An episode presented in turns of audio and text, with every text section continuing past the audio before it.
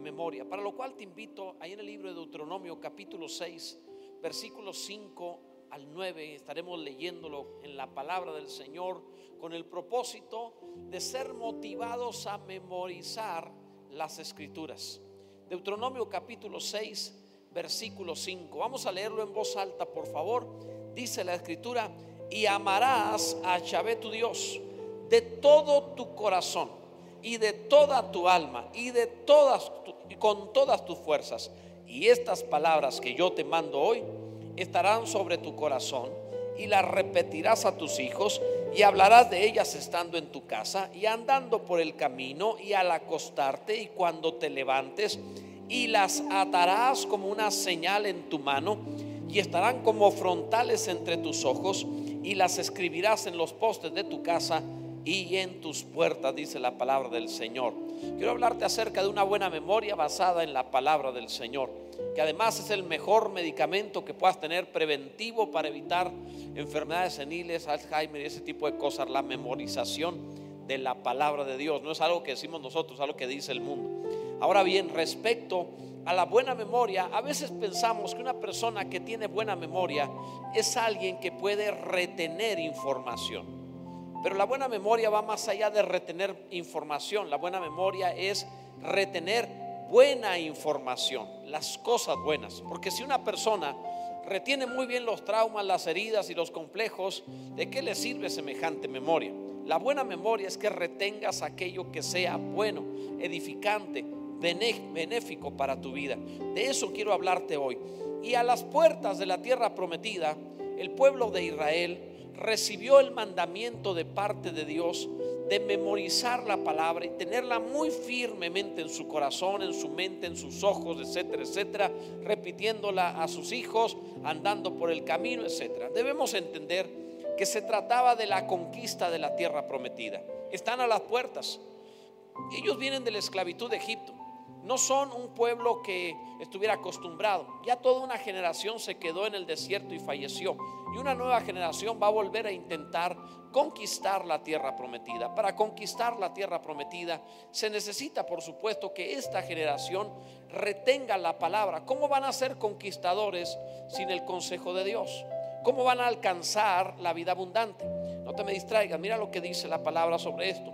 Sobre la palabra de Dios presenta la tierra prometida como una figura de la vida abundante, del cumplimiento de las promesas de Dios.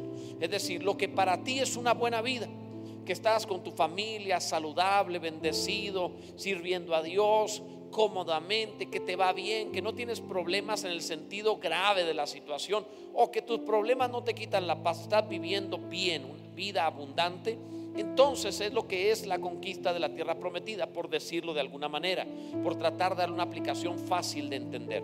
Ahora bien, la tierra prometida, la vida abundante, no la pudieron experimentar hasta no recibir primero el mandamiento de retener en su memoria, en su mente, en su corazón la palabra de Dios. Esto es muy significativo, iglesia, porque si realmente queremos una verdadera vida abundante, necesitamos primero retener la, la palabra de Dios en nuestra mente y en nuestro corazón. Miremos la palabra del Señor para comprender esto. Primero, número uno, no puedes amar a Dios con toda tu mente, con todas tus fuerzas, con toda tu alma. No puedes amar a Dios de esa manera a menos de que tengas en tu mente la palabra de Dios. Si no tienes en tu mente la palabra de Dios, tu amor por Dios es subjetivo, místico y no genuino. Cuando no se tiene la palabra de Dios en la mente, se puede amar a Dios sentimentalmente. Es decir, se puede amar a Dios de una manera emocional, únicamente como, ah, como una situación de sentimiento pasajero. Pero cuando vienen pruebas, cuando vienen circunstancias difíciles, entonces esa persona revienta en cuanto a la fe y deja a Dios. Parecía muy amoroso y devocional, pero no tenía profundidad. Jesús dijo que cuando una persona no tiene la palabra de Dios profunda en su corazón, no la ha almacenado de verdad, no la ha entendido, dijo Jesús, si no entiende la palabra y la tiene fija en su mente y en su corazón, vienen las pruebas y arrebatan la semilla, esa persona no va a permanecer en la fe. Entonces tienes que tener la palabra de Dios. Así de importante es, literalmente, no permanecerás como cristiano si no tienes en tu mente la palabra de Dios. Es una obligación. Alguien está entendiendo esto, ¿verdad? Es forzoso. Esto enseña la palabra. Porque cuando la mente no retiene, es una mente, por ejemplo, extraviada.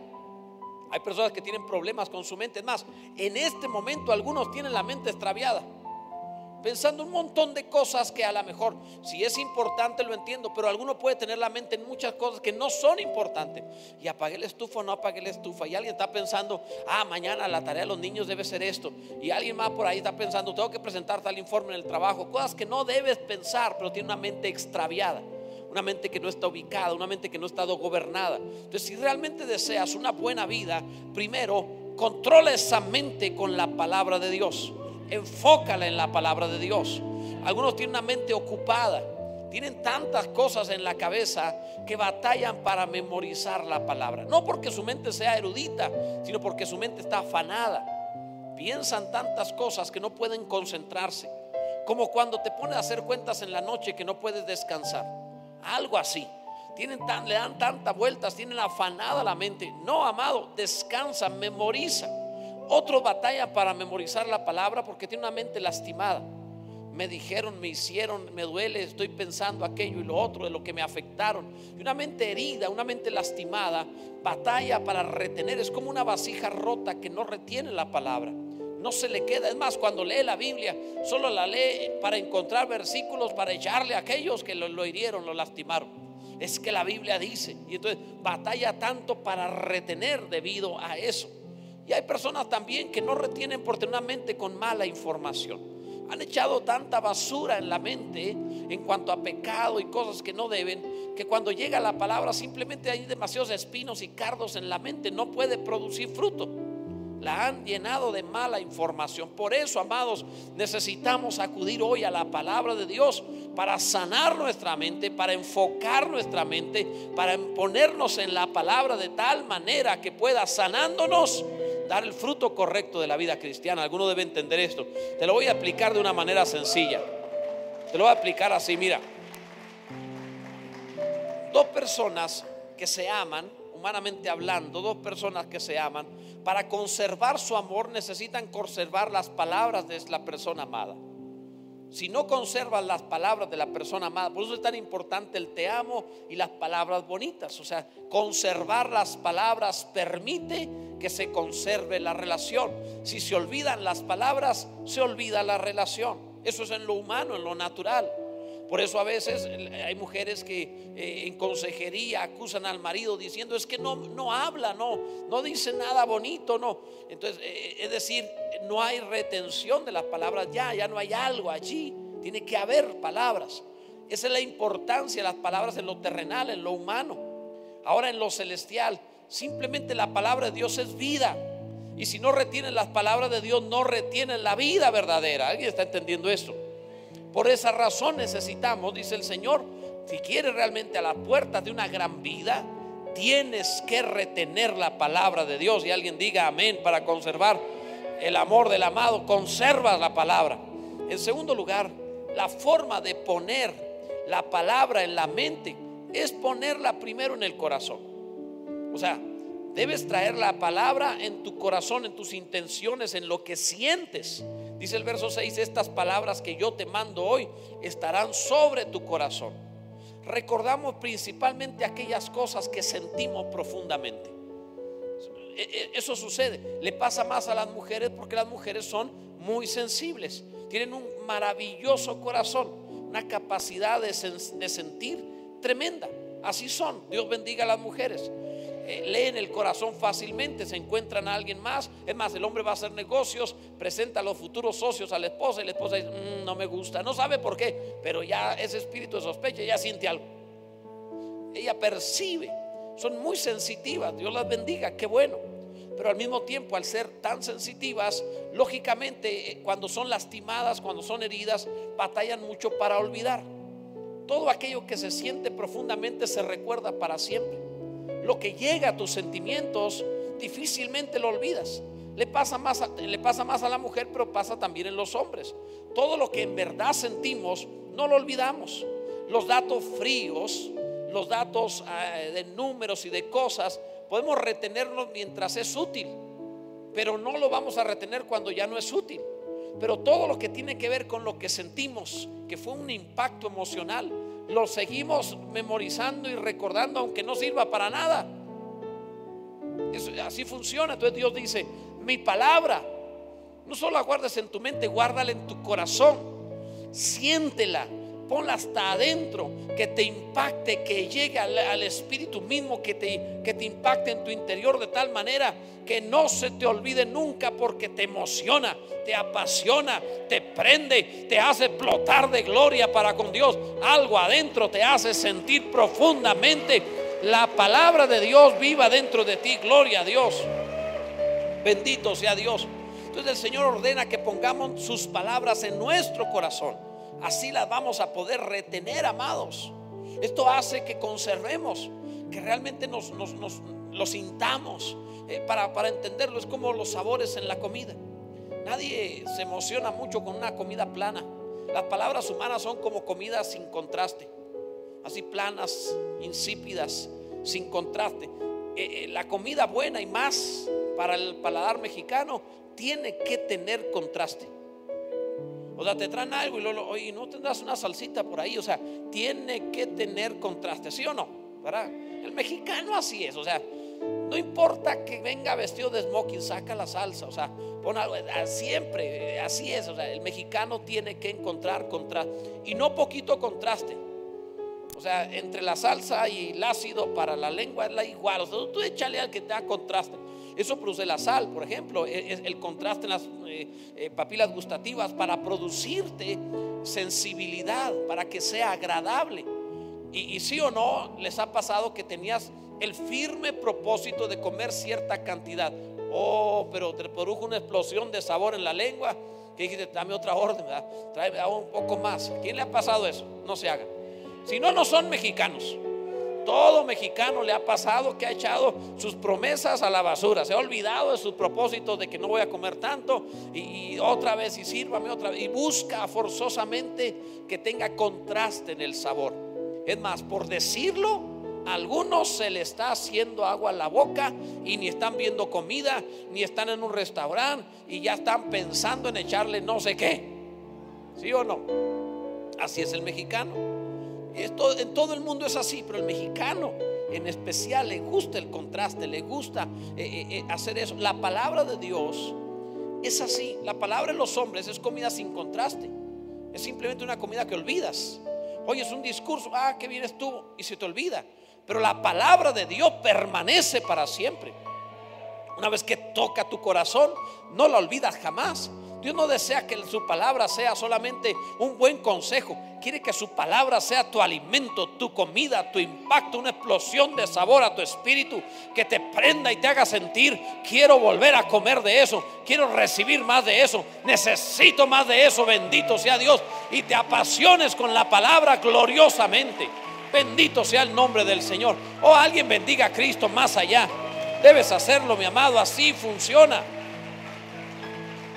tercer lugar, para esa memoria requerimos repetición de la palabra de Dios, repetirla. El pasaje dice, el verso 7, la repetirás a tus hijos. Hablarás de ellas estando en tu casa y andando por el camino y al acostarte y cuando te levantes. La repetición es fundamental para memorizar.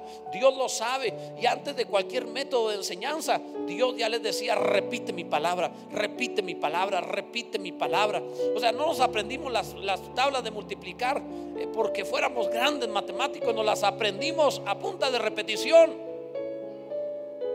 Y también con el metro y con el borrador y cosas así, pero fundamental, esos métodos antiguos, ¿a quién les pasó eso? ¿Quién les tocó el metro? ¿Por qué se llamaba metro? Porque era una tabla de un metro con la que nos daban, ¿verdad?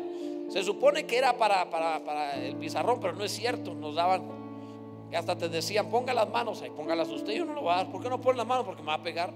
Pero era un clásico, pero tenías que repetir. Sí les pasó como a mí, que ponían una, hilerita de niños, te parabas ahí y decía, ahora sí, la tabla del 8, entonces tú tenías que empezar ahí 8 por 1 y así. ¿Por qué razón? Porque si te equivocabas o algo, tenía el metro ahí. A mí me pasó así. Ponga la mano. Entonces no te, no te, no te equivocabas nunca, o sea, salía porque salía. Y me recuerdo en cierta ocasión que un día cuestionando esta clase de método bárbaro, que es una barbarie, maestro dijo, porque cuando te equivoques después allá y pierdas dinero, te va a doler más que el tablazo que yo te doy. Diga, ah, no, pues sí. Es lo que sí da. Era medio salvaje, pero no se nos olvidan hasta hoy. Los hemos conservado. Repetirás, repetirás, repetirás, repetirás. Desde el principio estamos hablando un método de 3.500 años antes de esta fecha en donde les dijo, repite mi palabra, repite mi palabra. Y más, alguno equivocadamente va a decir, es que no tengo tiempo, lo cual es falso. Si tiene, todos tenemos 24 horas, si tiene, pero la está usando en otra cosa. Pero bueno, vamos a suponer, si alguno dijera, no tengo tiempo, Dios le dice, pues hazlo en la vida cotidiana, cuando te levantes, cuando vayas de camino, cuando estés eh, con tus hijos, cuando te acuestes, o sea, en tu vida normal, te está diciendo en el semáforo, repítela, cuando vayas a algún lado antes de un café, lo repites otra vez, cuando te vas a acostar antes de eso, otra vez lo vuelves a repetir, todo el día en lo cotidiano, repite mi palabra, dice Dios, para que la conserves, gloria al nombre de Jesús. Bendito sea el nombre del Señor. Repite la palabra. Esto es fundamental, amados. En todos lados, en tu casa, en el auto, en el trabajo, repite la palabra. Eso es lo que dice. Repite oh, y como la vas a repetir, pues darla útil para alguien más. Repítela a tus hijos. Dásela a tus hijos. Habla con ellos una y otra vez. Yo he visto que hay familias que batallan para hablar, necesitan para comer, prender una televisión porque no pueden hablar entre sí. No puedes hablar entre sí, habla la palabra. Memoricen la palabra, tenla ahí, lee la palabra. Es lo que dice la escritura, repítelas una y otra vez, porque esto es tu vida. Te va a transformar, te va a cambiar. Es más, por cada chisme un versículo.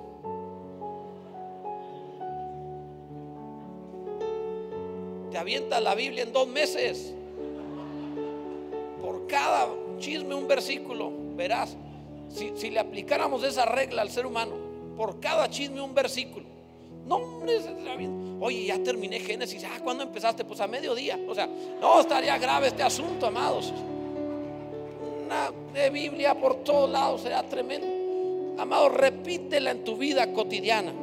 En cuarto lugar, la memoria requiere más sentidos. Dios le dice, repítela. Pero fíjate el verso 8. Y la atarás como una señal en tu mano y estarán como frontales entre tus ojos. O sea, entre más sentidos de tu cuerpo, de tu vida involucres en la palabra de Dios, más lo vas a retener. Entonces, ¿qué dice Dios? La vas a hablar, la vas a repetir en voz alta. Ahí estás usando tu boca y estás usando tus oídos, porque lo repites en voz alta. Pero no solo eso, sino dice, la vas a atar en tus manos. Ahí está usando el tacto. Ah, pero no solo eso, sino dice el pasaje, la pondrás como frontales entre tus ojos para que la veas. Entonces la palabra te está diciendo, usa todos los sentidos.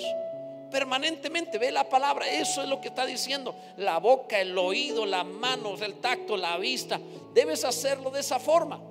Por eso debemos leerla, meditarla, repetirla, enseñarla, predicarla, eh, eh, estudiarla, escudriñarla, todo esto permanentemente. Pastor, eso es muy religioso. No, mi amado, esa es vida que te va a transformar tu vida humana te va a cambiar de una manera tremenda. Pastor, quisiera saber lo que sabe la palabra. Yo no he inventado nada, solo he agarrado la palabra y la he comido como mi comida y le he amado más que cualquier otra cosa y ha producido todo lo que vemos. Esto no se compró con dinero, se compró con la palabra de Dios. La vida que hemos recibido y lo que se ha multiplicado no ha sido sabiduría de hombres, ha sido la palabra de Dios. Bendito sea Dios. La palabra, amados, usa todos los sentidos.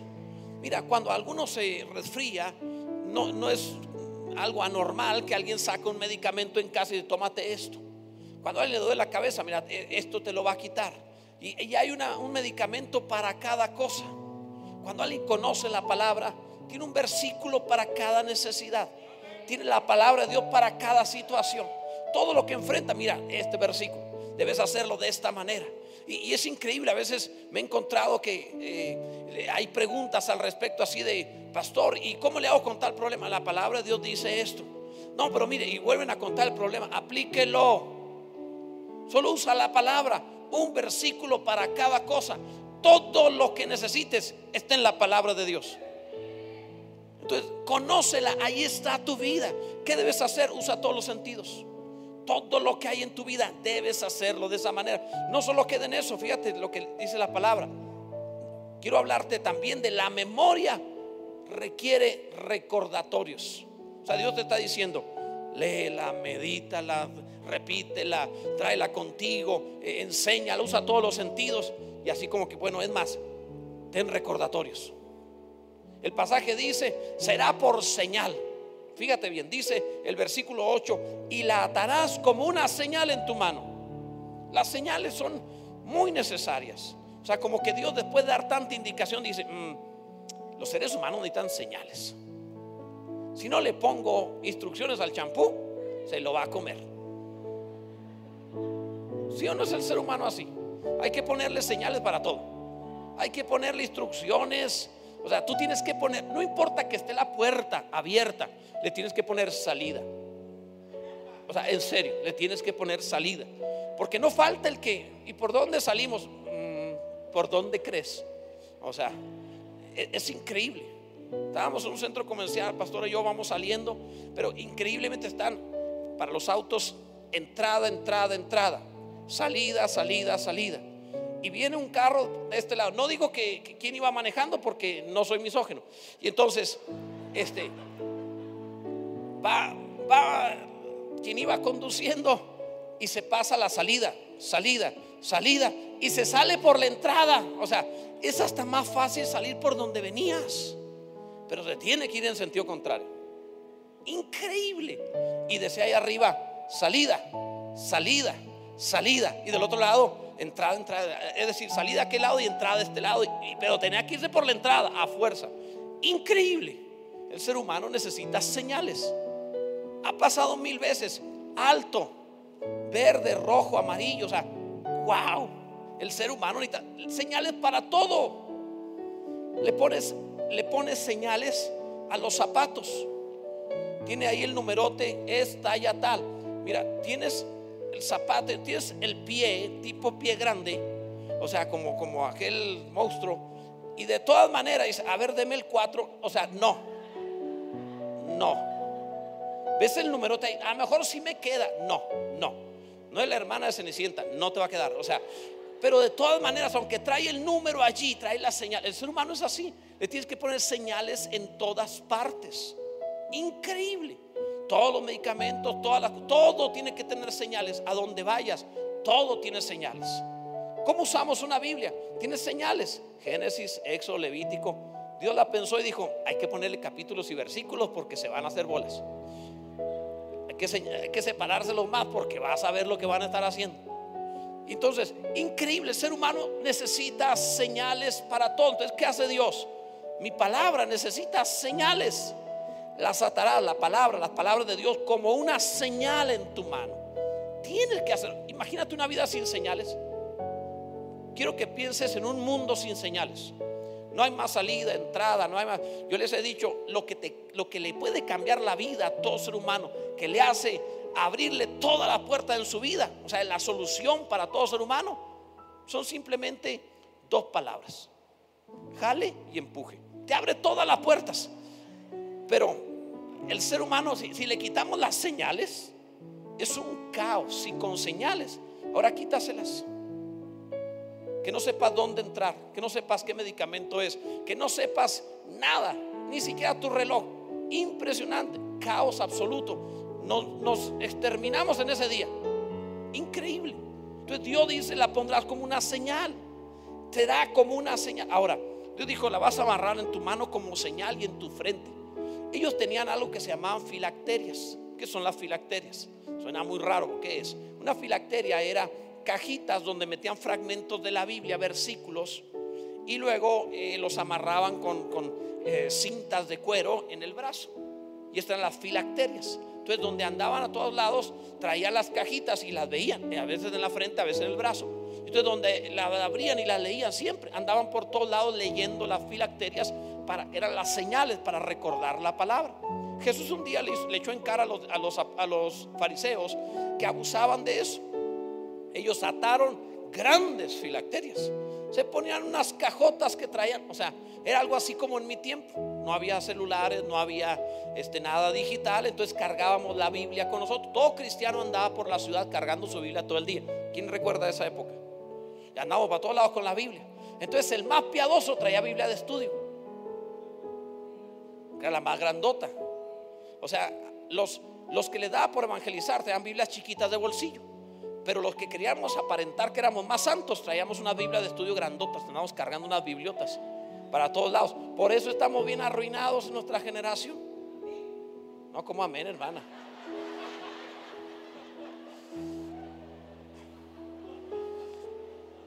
Pero entonces, pues imagínate andar cargando siempre una Biblia. Así era. Entonces, esto era como una señal. Ok, ahora podemos decir, pero ¿cómo lo hago, pastor? Mira, tienes celular. Ponle a tu celular la palabra de Dios. Trae en tu celular la señal. Traes alarmas. Cuando timbra, no, no, no, no, no timbra este eh, un regatonero raro ahí. No, no. Cuando timbra tu teléfono, habla la palabra de Dios y te lo recuerda todo el día. Si recibes llamadas durante el día 10, 20, 30, 100 Imagínate 10, 20 o 30 veces repetir la palabra de Dios. Te la grabas porque te la grabas. O sea, piénsalo. Si ese teléfono que odias del que te va a cobrar el abono, no lo quieres escuchar, no lo mutees. Mejor pon que el Señor pagará tus deudas. Y le pon un versículo al respecto de Dios en mi prosperidad. El Señor me abundará de todo bien. No me sobrevendrá mal, plaga no tocará mi morada. Ah, ponle algo que valga la pena el, número de tu esposa, ponle el que haya esposa, haya el bien y encuentra la benevolencia del Señor. Se lo puede poner, ya están audibles. Vas a tener las señales, no las traes cargando, pero la traes ahí en la palabra. ¿Cuál es el fondo de pantalla de tu celular, el fondo de pantalla de tu computadora? O sea, en serio, ese gatito a nadie le importa. Ponle en el fondo de pantalla la palabra de Dios. Amarás al Señor tu Dios con todo tu corazón, con toda tu alma, con toda tu mente, con toda tu fuerza. Estás poniendo entre tus ojos la señal de la palabra de Dios todo el día. Bendito sea Dios. ¿Alguien está entendiendo lo que estamos diciendo? Es importante, amados. Gloria a Dios. Ahora es así. Debemos aprender a hacerlo así. Por último, la memoria requiere perseverancia. No, no va a funcionar sin perseverancia. El verso 9 dice, y las escribirás en los postes de tu casa y en tus puertas. O sea, además de lo cotidiano, no, mejor dicho, usando lo cotidiano, vas a ponerla en donde vas a pasar a fuerza varias veces en el día, por la puerta. O sea, ve que, evidente, que obvio fue el Señor. Ponlo en los dinteles de la puerta. Cuando pasas vas a ver ahí la palabra de Dios. Cuando vuelvas a entrar vas a ver ahí la palabra de Dios. ¡Qué maravilla! Yo creo que es un poco así como darle al hombre la devoción de un perro. Cuando alguien tiene un perro, ¿quiénes tienen de mascota un perro? Ustedes son gente sabia y buena. ¿Quiénes tienen de mascota un gato? El Señor tenga compasión de ustedes.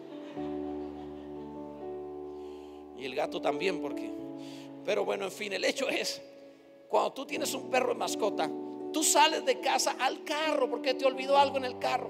Y sales al carro y el perro se para en la puerta y te está viendo por el vidrio haciéndote una fiesta porque saliste nada más. Recoge aquello que está en el carro y entras y cuando entra el perro empieza a hacerte una fiesta porque volviste. Tú dices, son unos segundos, pero está feliz que acabas de entrar. Si te vuelves a ir cinco veces, cinco veces te hace fiesta. Increíble. Entonces Dios te está diciendo, pon mi palabra en tu puerta como una forma de decirte, quiero que en tu vida cotidiana me estés viendo todo el día todo el tiempo, que aprendas a ser devocional y hacerme fiesta siempre. ¿Qué es lo más cotidiano que tienes? Yo creo, amados, que lo más cotidiano que hoy tienes no es la puerta de tu casa, es un celular. El celular es lo más cotidiano que tienes en tu casa, en tu vida, perdón, actualmente. Ponle la palabra de Dios. Que suene, que se escuche, que se esté viendo el fondo de pantalla, o sea, que sea eso. De verdad, amado, Pon en la puerta de tu vida la palabra de Dios para que se haga fija en tu mente y en tu vida. Gloria a Dios. Es importante. Pero ¿qué timbre traes? Algunos cuando oyes el timbre dicen, ay, yo pensé que era cristiano. Yo no a lo que estoy yendo. Dios nos ayude. De, verdad. ¿Qué póster, qué cuadros tienes en casa? En serio. Tienes la palabra de Dios. ¿Qué tienes allí? Porque también eso es importante. O sea, eso es lo que el Señor estaba diciendo. O los fondos de pantalla, como te decía hace un momento. ¿Cuáles son los fondos de pantalla que tienes? La palabra de Dios permanentemente. No es una casualidad que hay un cristiano que se desarrolla, crece y le va bien. Y te encuentras otro que ahí anda cayendo y levantando. Tienen salvavidas. Usan la palabra de Dios como uses en caso de emergencia. Como ya cuando no quede otra, pues agarro un versículo por ahí. Pero no es así, amados. Dios está diciendo, vas a tener la Biblia, la vas a repetir a tus hijos cuando andes de camino, que te levantes, cuando vayas, cuando trabajes, cuando regreses, cuando te acuestes.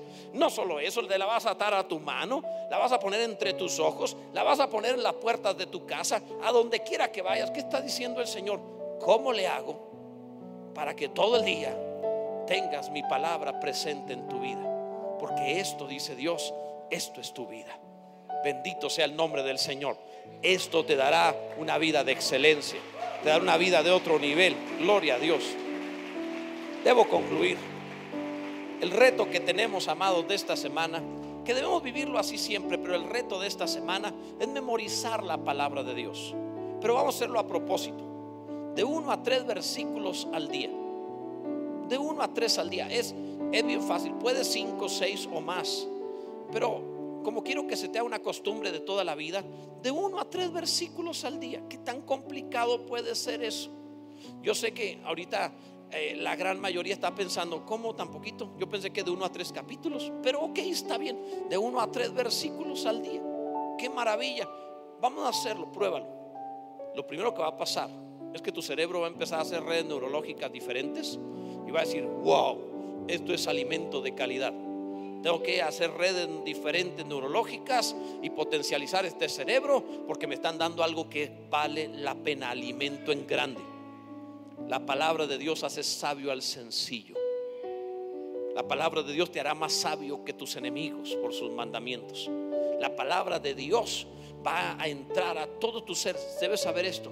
Si tú tienes todo tu ser involucrado en la palabra, la palabra de Dios se va a involucrar en todo tu ser. Te sanará, te bendecirá. Cuando Dios dice, eh, léela en el campo, porque voy a bendecir tu campo. Léela a tus hijos, porque voy a bendecir a tus hijos. Léela en el trabajo, porque te voy a bendecir el trabajo. Léela cuando te despiertes, porque voy a bendecir tu vida, todo tu día. Léela donde quiera que te encuentres. ¿Por qué? Porque te va a bendecir eso en donde pongan mi palabra. Porque Dios promete, mi palabra no volverá a mí vacía. Hará todo aquello para lo cual yo le envié. Bendito sea el nombre de Jesús. Alguien glorifica a Cristo. Gloria a Dios. Ponte en pie, por favor. Bendito sea el Señor.